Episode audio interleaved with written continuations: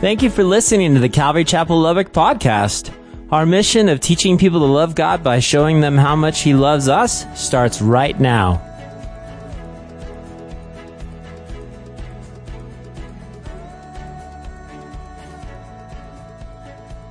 have had one of those kinds of days that started out cool, calm, and collect. One of those mild days. You know, everything started out really mild.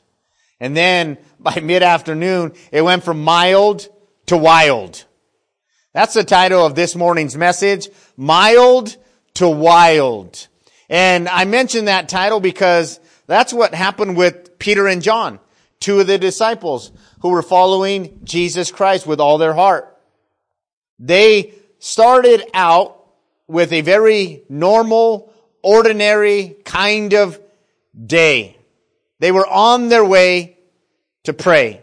It was the three o'clock hour and they were about to go into the temple to pray, something that they would normally do. And wouldn't you know, on their way in the temple by the gate, which is called Beautiful, there was a man who was laid daily at the gate and they would lay him there and he would beg for money. He would ask for money. That was his normal routine. It was an ordinary, mild day for him. So you have these different men going through the routine, normal day for all of them. And as Peter and John are about to enter in through the gate, the lame man looks at them.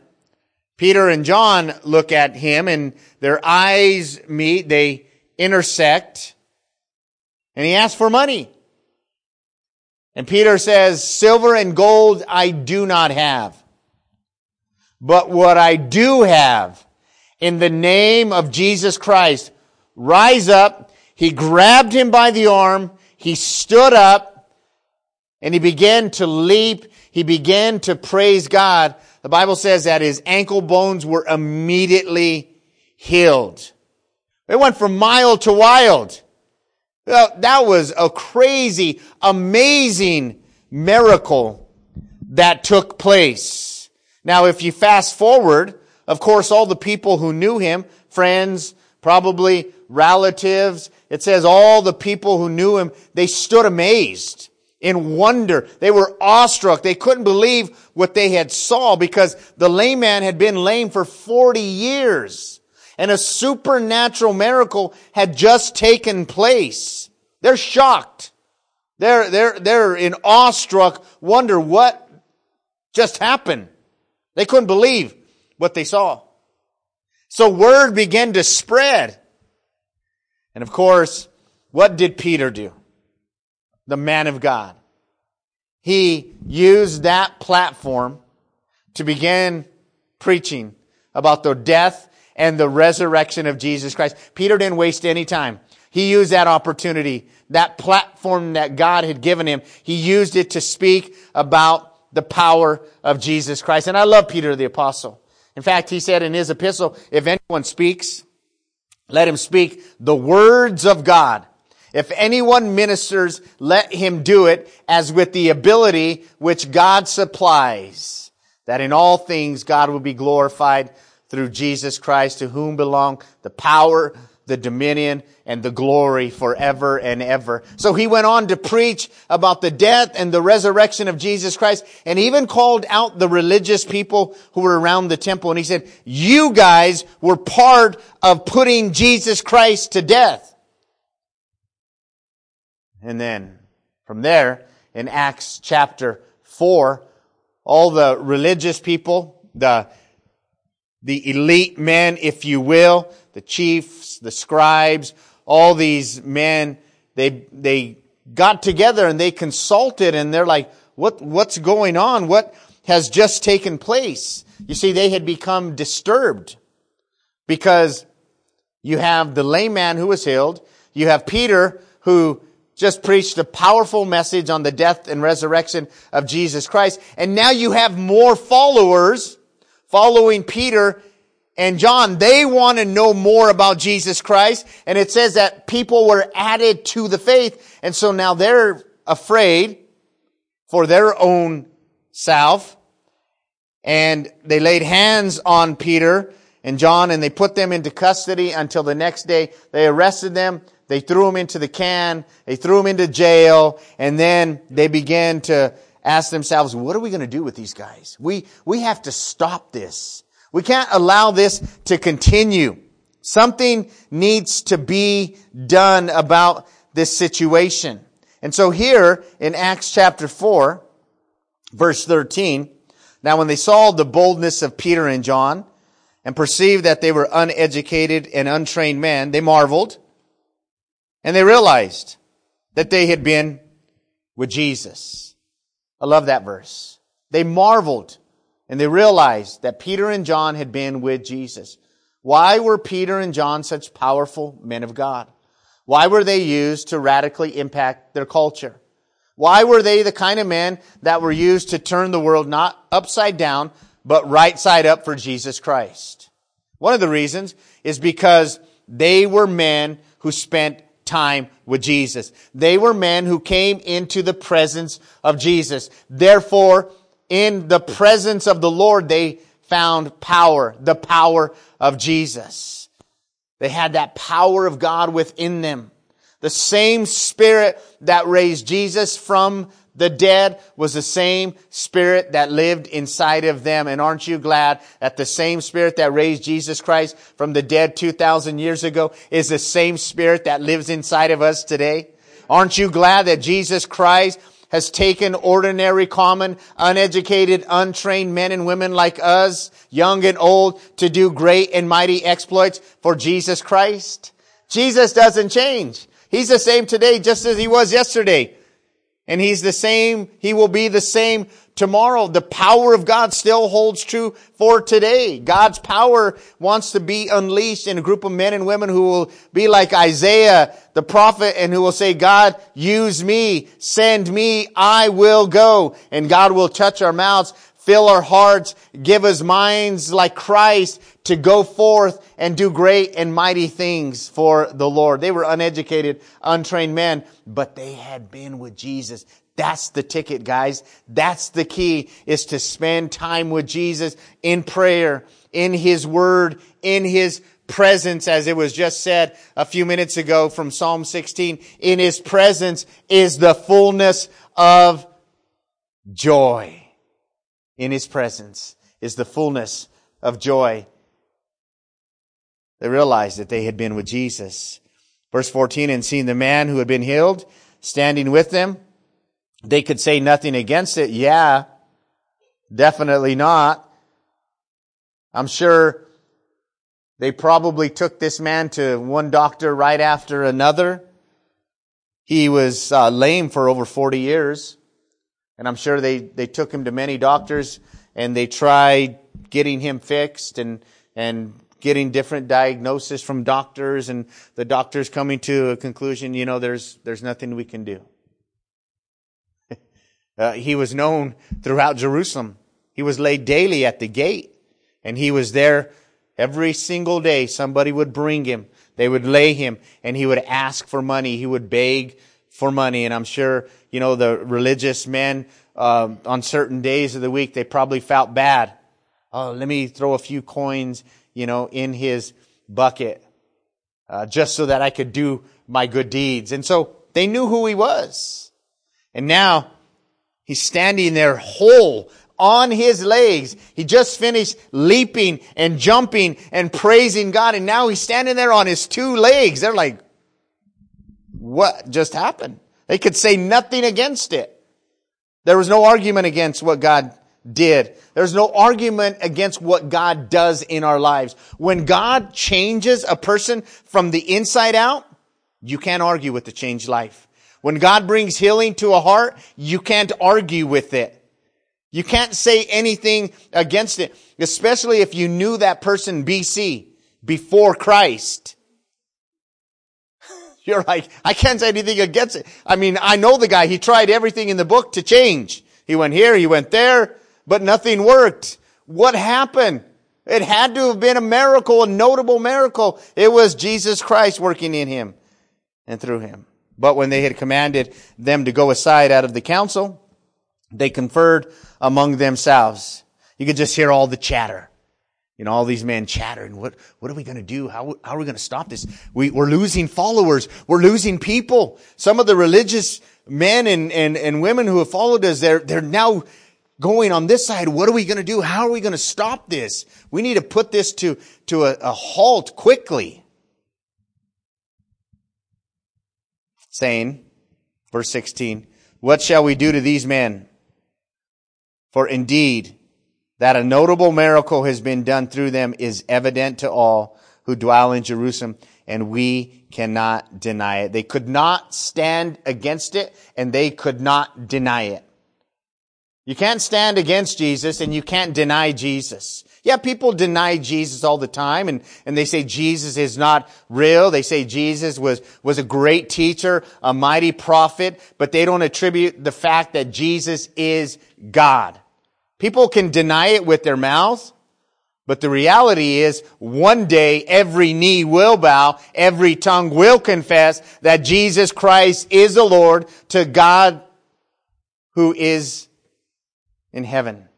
Every knee, every knee, every tongue. Those under the earth, those standing on the earth, and those in heaven will confess there's no denying it. Yeah, people can deny him now, but there's a day coming when they won't deny it. Their tongue will confess whether they want to confess or not that Jesus Christ is Lord.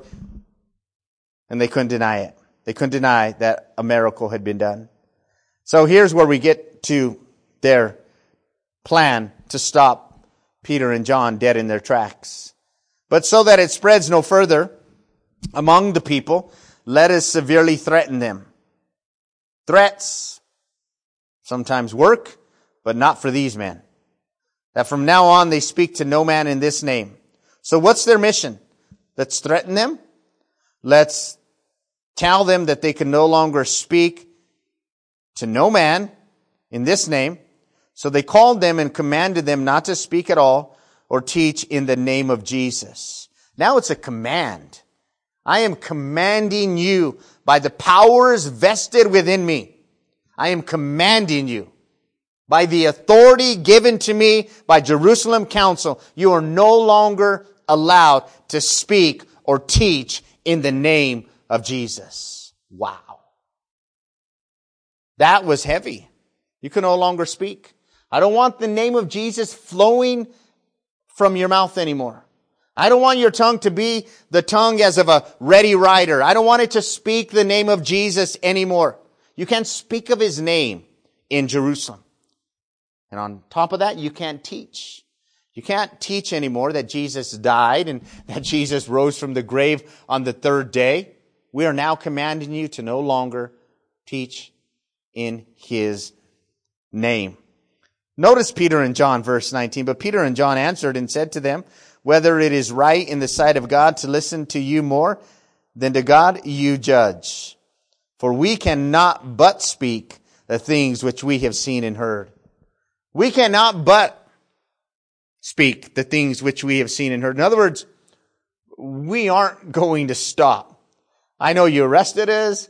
I know you commanded us to stop. We cannot but speak. In other words, we have to speak about His name because His name changed me. His name set me free. His name opened the eyes of the blind. I watch Jesus in action. We cannot but speak about the name of Jesus.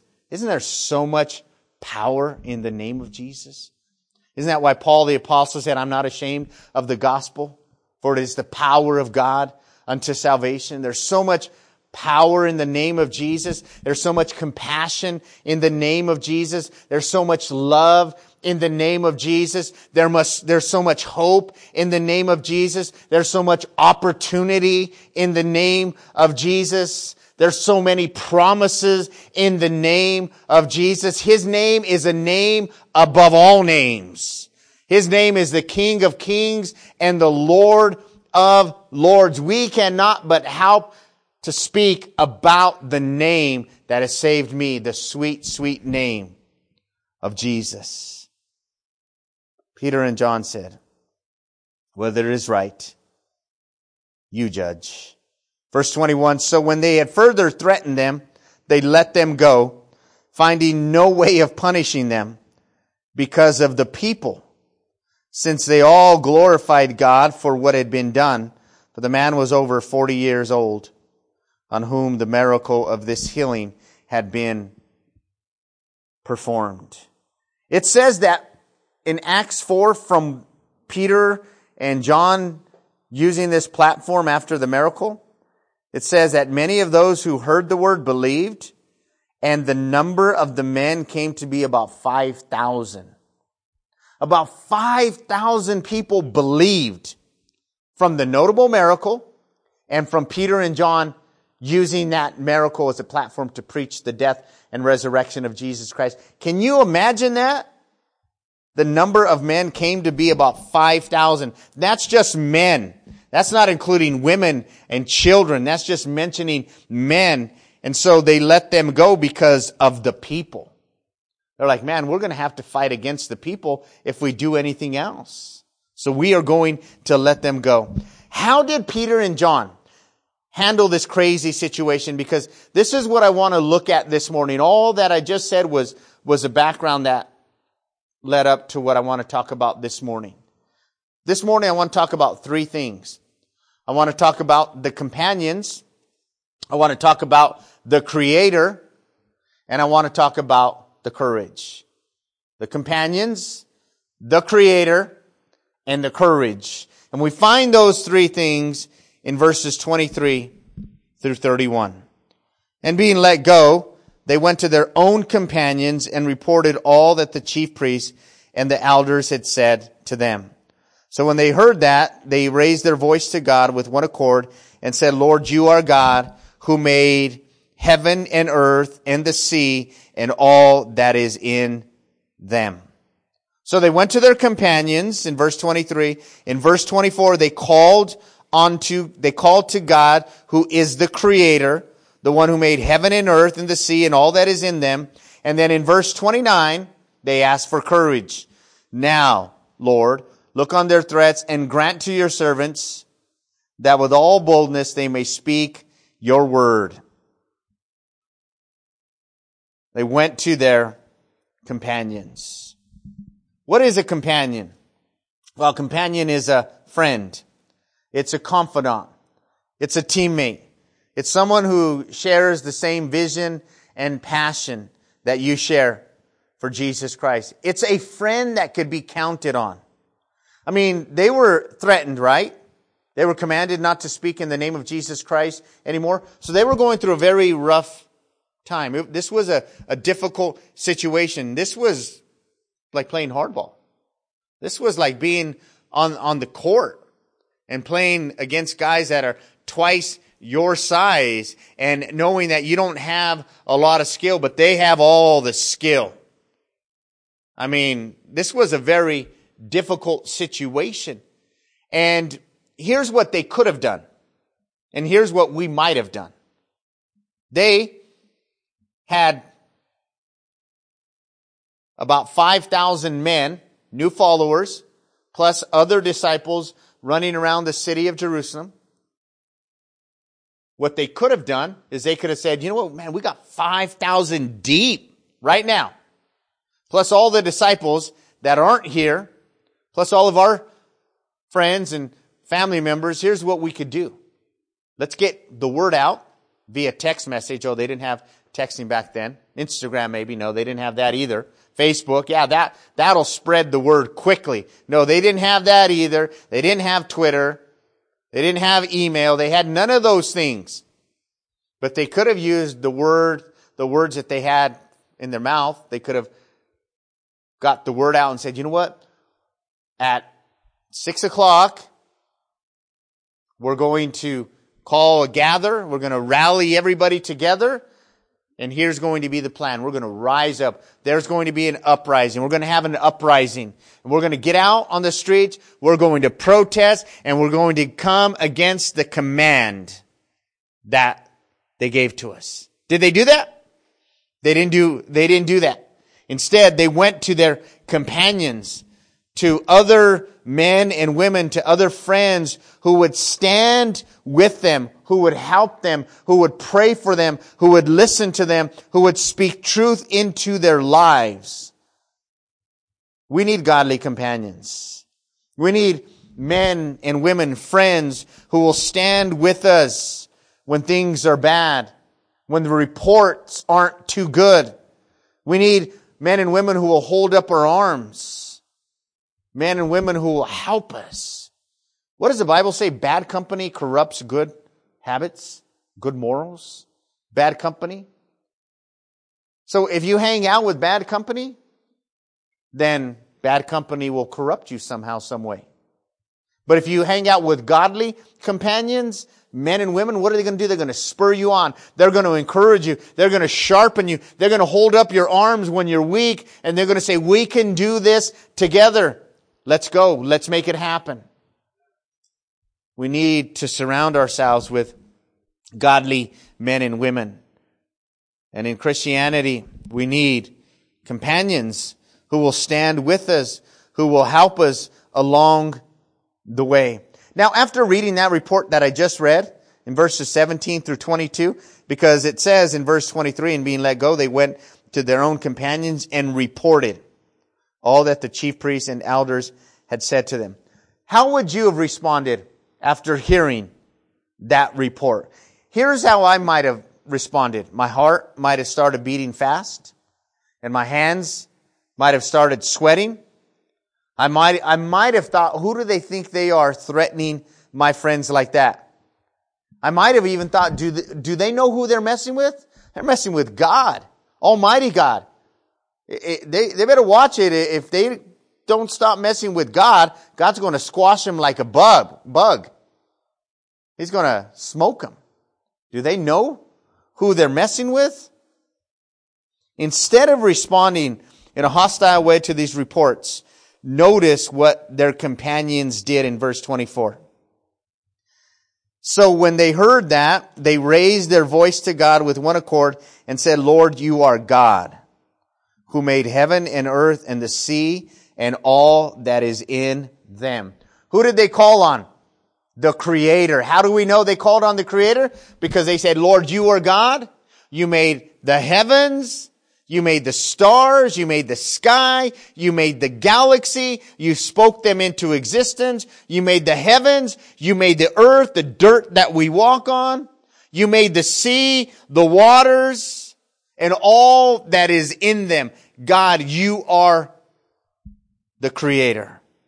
In other words, they called upon God because they knew who God was. Is anything too hard for God? Lord, these people, they aren't in control, but you are. They can't even create dirt. And yet, God, you created the heavens and the earth. These people aren't in control. Yeah, they think they're in control, but they aren't. You are in control. In fact, you are the creator. Hebrews 11:3 says, "By faith we understand that the universe was created by the word of God, so that what is seen was not made out of the things that are visible." Revelation 4:11 For you God created all things and by your will they existed and were created. So what did God create? All things. And by your will they existed and were created. This is such a good reminder for us because trials and tribulations, sicknesses, difficulties, not being able to find a job, all these different life situations, they come at us. And sometimes they come at us faster than other times. And, and they're one right after another. You ever had any of that in your life? Somebody bullying you at school? Somebody, uh, demoting you or, or overlooking you at work? Somebody treating you unfair? All these different things happening and it's just like one right after another. A lot of times when these situations come, we, we can lose sight of who God is. We can lose sight of how big our God is. And we can put our focus on the problem. We can put our focus on the person. We can put our focus on the predicament. And in us doing that, we can forget, man, our God is the creator. God created me. I'm fearfully and wonderfully made. I am designed by God. Not only did God create me, but He created the heavens and the earth. God's all powerful. God's almighty. And we can lose focus because we put, we put our eyes on, on the things that are in front of us. I've done it. Have you? Have you ever lost sight of who God is because of something going on in your life and you're like, man, there's no light at the end of the tunnel. I can't see it. And another Christian comes alongside and, and he prays for you, she prays for you, and they're, they're reminding you, you know what, hold on, cling to the promises of God. I tell you, there's light coming at the end of the tunnel. And you're like, man, but I've been praying for how long? And you lose hope. You lose sight of who God is. And we're all prone to do that. Even though we're Christians, even though we're rooted and grounded in the Lord, sometimes we have this propensity to take our eyes off of Jesus and to put our eyes on the situation. And God reminds us, get your gaze back on me and just glance, glance on the world. Glance on your situation. Don't gaze on it because the word gaze means to look intently. Turn to your neighbor and look intently at her or him. All right. You did a great job. Now, let's say that you just decided to do that for the rest of this, the message. I mean, wouldn't that be awkward? Before you, before you know it, you might start noticing how big their nose is maybe.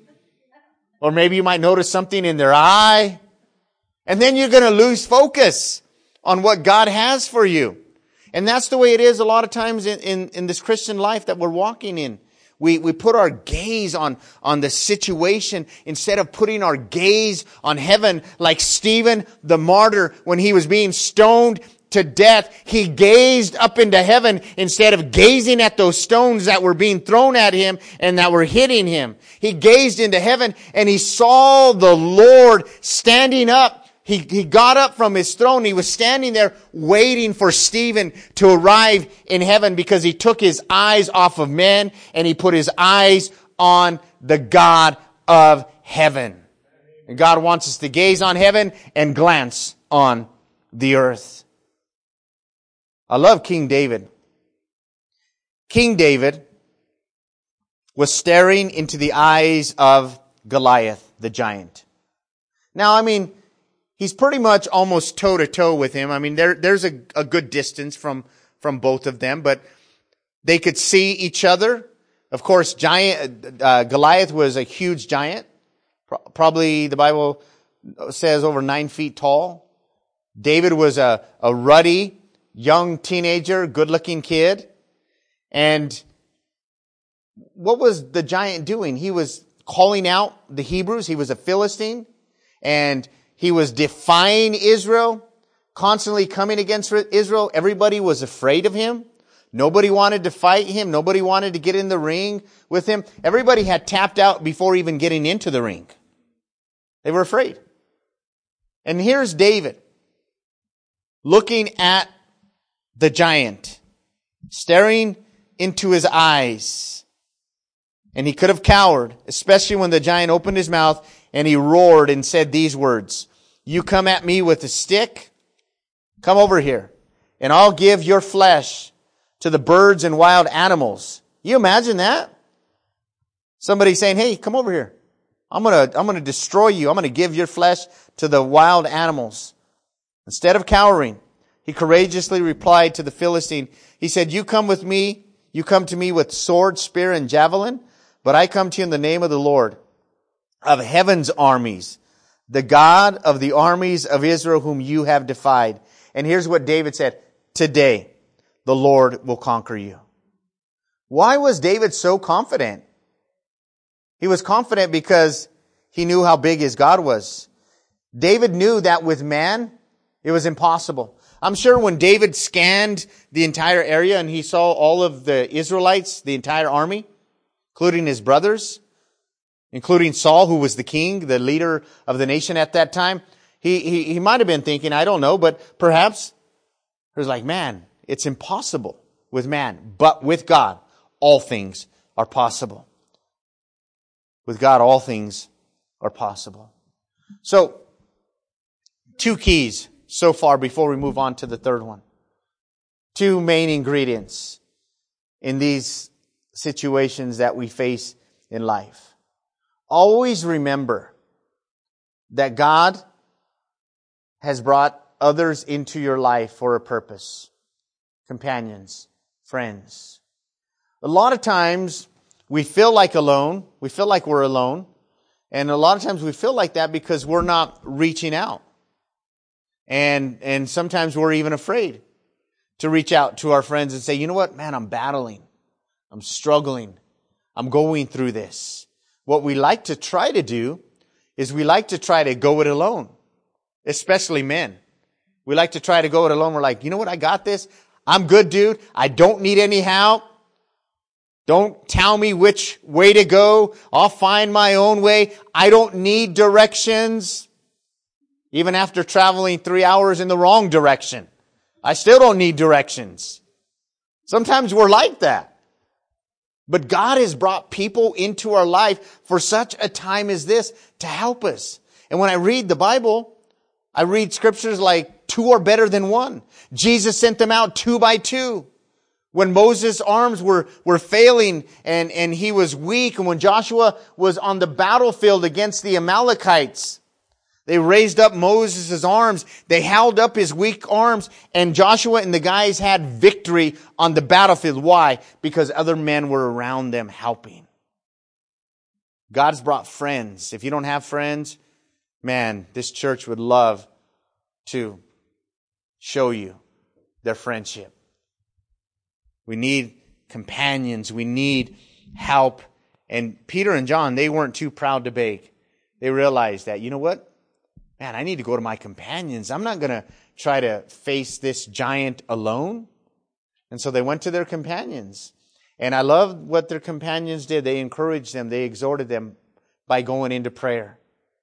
And they raised their voices in unity, it says. And then in verse 25 and verse 26, they, clo- um, they, they quote Psalm chapter 2, verse 25, who by the mouth of your servant David have said, why did the nations rage and the people plot vain things? The kings of the earth took their stand, and the rulers were gathered together against the Lord and against his Christ. So they quoted scripture. They're, they're praying, they're seeking the God of heaven and earth, and now they're quoting scripture. There's power in scripture. When we pray scripture, there's power in praying scripture. When we speak scripture, there's power in speaking scripture. It cuts. So they're, prof- they're reminding themselves of Psalm 2, which was a prophecy hundreds of years before these events came to pass. Psalm 2 predicted that the nations would rage. Psalm 2 predicted that the people would plot vain things. Psalm 2 predicted that the kings of the earth would take their stand and that the rulers would be gathered together against Jesus Christ and they're living it right then and there. They're living Psalm 2. It came to pass hundreds of years later, and they're living it out. It's in living color. They went to their companions, they called on their Creator, and then in verse 29, they asked for courage. Now, Lord, look on their threats and grant to your servants that with all boldness they may speak your word. I love that they asked for courage.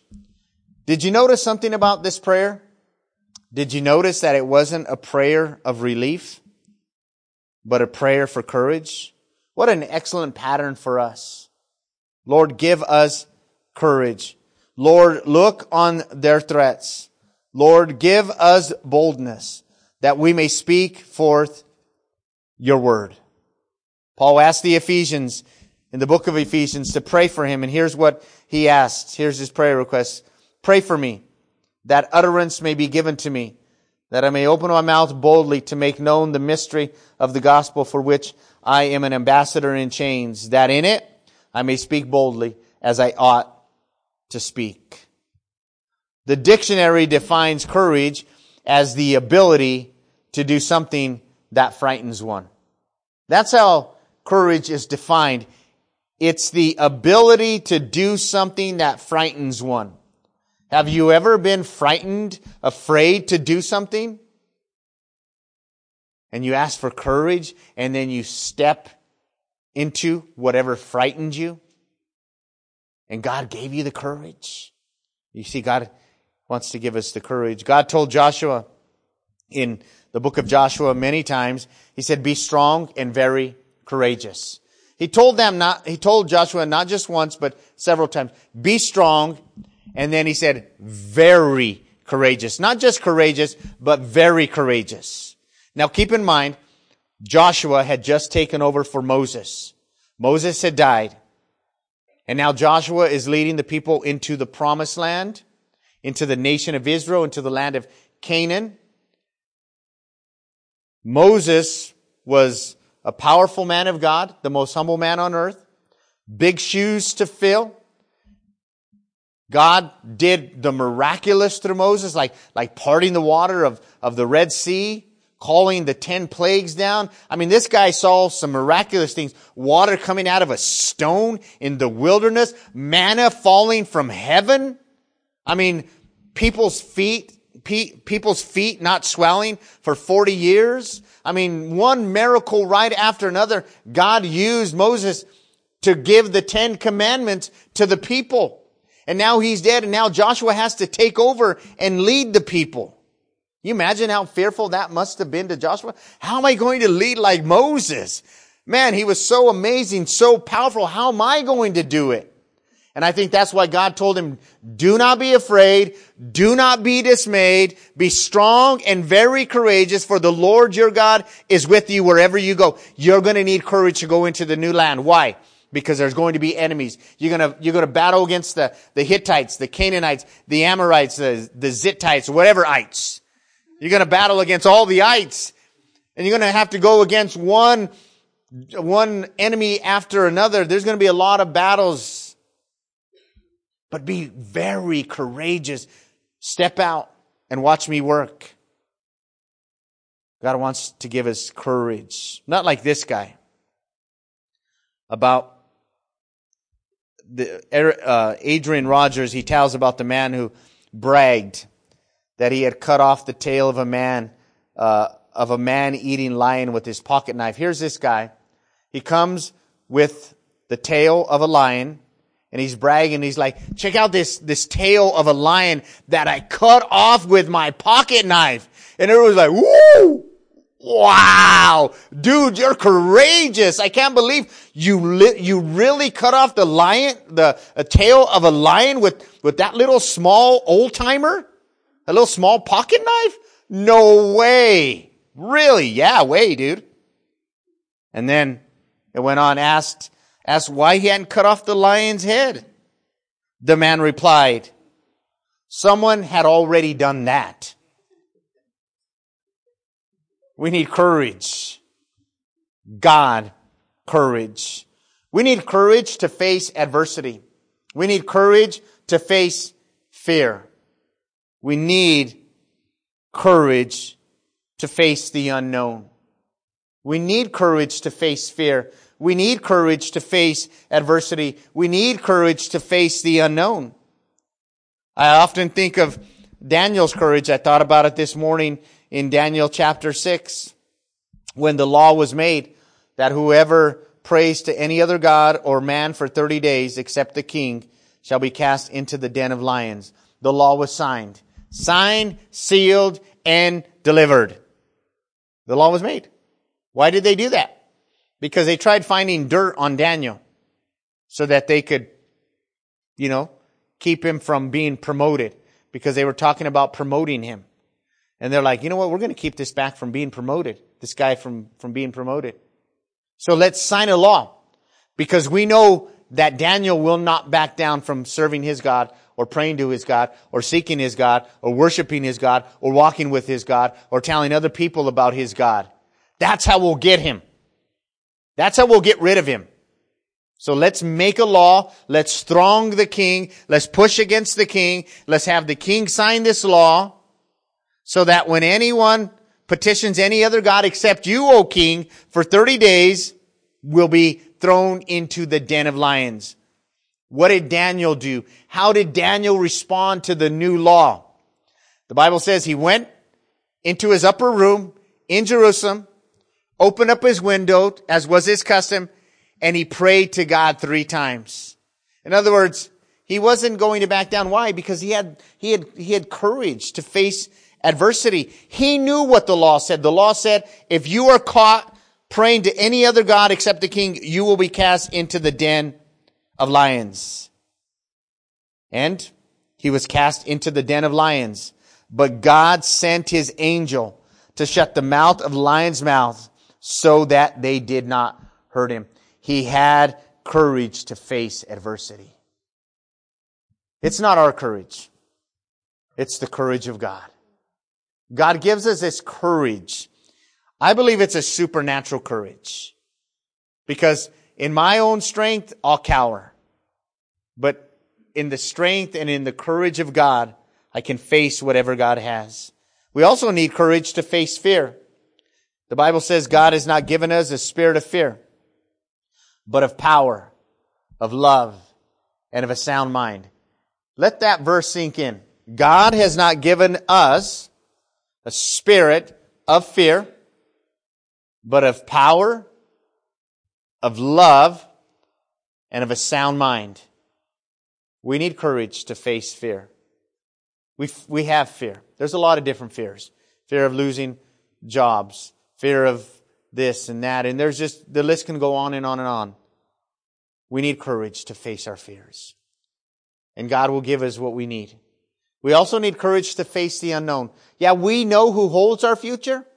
We know where our future is. My future is in heaven where there will be no more pain, no more death, no more suffering. God will wipe away every tear from our eyes. All things will be made new. We know that we have a bright future in heaven that's coming, but we don't know what tomorrow or the next week or the next month holds. But we need courage to know that we can face the unknown because we can have that certainty. How did God honor these men and women? Notice how God honored these men and women. Verse 31. And when they had prayed, the place where they were assembled together was shaken, and they were all filled with the Holy Spirit and they spoke the word of God with boldness. How did God honor their request? God answered their prayer. The place where they were praying was shaken. And they were all filled with the Holy Spirit. And they spoke the word of God with boldness. Only crazy followers of Jesus Christ would ask for boldness in the midst of difficult times. Man, they, they had to be crazy. They were just as crazy as those other ones. I mean, here's my request. If I, possibly, if I would have been in their shoes, I might have said, oh man, Lord, just help me. Uh, Lord, I think, I think I'm going to go home and, and, uh, just talk about you to my family and keep it in, in a comfort zone. But no, they asked for more boldness. That meant more trouble. Because these guys weren't going to back down. In fact, we know how the book of Acts continues. A lot of the men of God end up martyred. They end up killed for their faith. But they wanted more boldness. They weren't going to hold back. And God answered.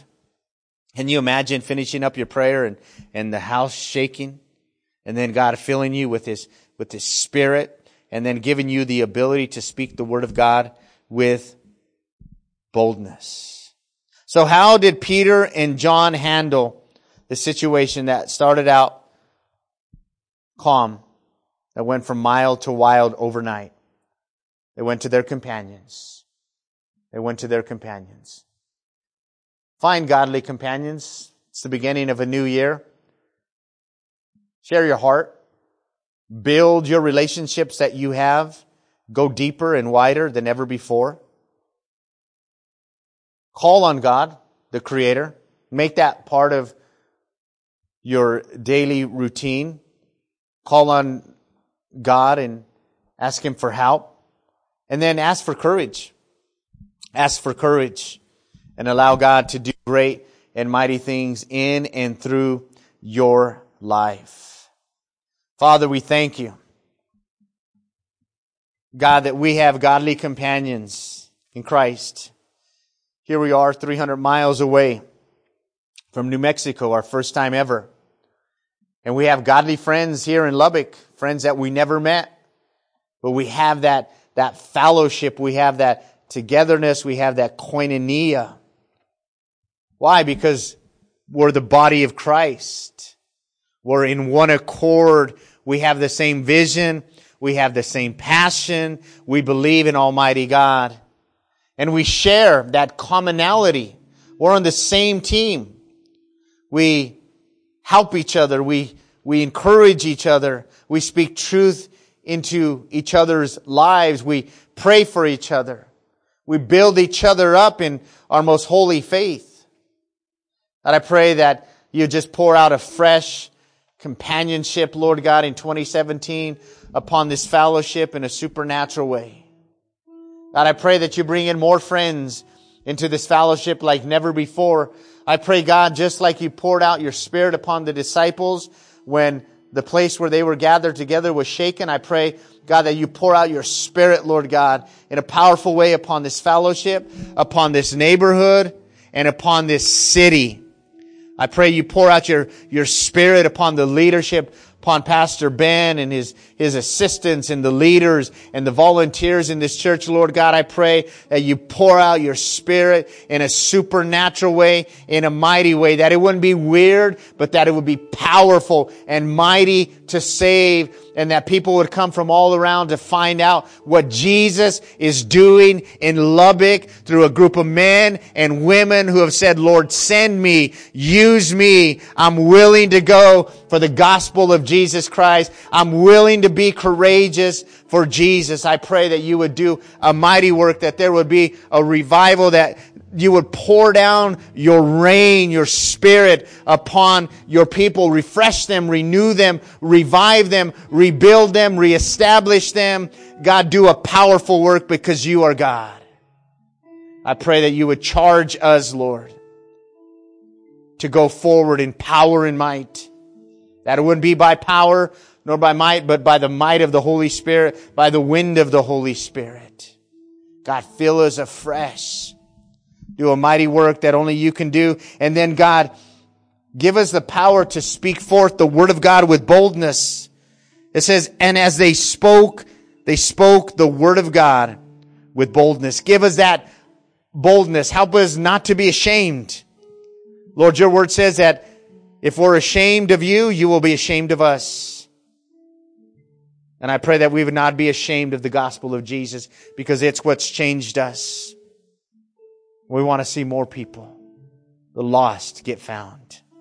Lastly, Lord, I pray that if there's anyone in here that has not put their faith in Jesus, in other words, they haven't confessed Jesus Christ as Lord, if they haven't asked you to forgive them for their sins, if they haven't been washed and cleansed from their sins, I pray, God, that this would be their moment where they would say, Lord Jesus, Forgive me of my sins. I confess that I'm a sinner and I need you. Save me by your grace. And I want to close out by just giving a, an invitation, an opportunity to you to receive Jesus. If that's you and you want to receive Jesus, raise your hand so I can see your hand and then lead you in a word of prayer to invite Jesus Christ to forgive you of all of your sins and to become your Lord and Savior. Anyone at all. Anyone at all.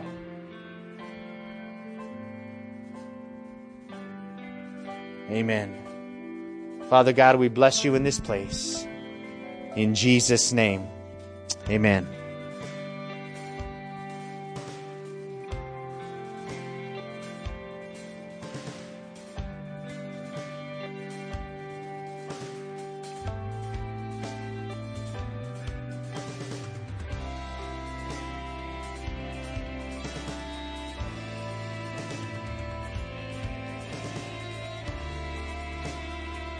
Hey, this is Pastor Josh. I hope this message has encouraged you in your walk with Jesus. If it has, we would love to hear your story of how it has impacted you, or especially if you responded to the invitation to receive Jesus into your heart as your Lord and Savior. To get in touch or to receive more information, please contact us by phone at 806 799 2227 or send an email to calvarylubbock at hotmail.com. Again, that phone number is 806 799 2227. Also, if you want to partner with us financially to take the gospel to West Texas and the world, please click on the donate button on calvarychapellubbock.org. Thanks for listening to the podcast. May God richly bless you.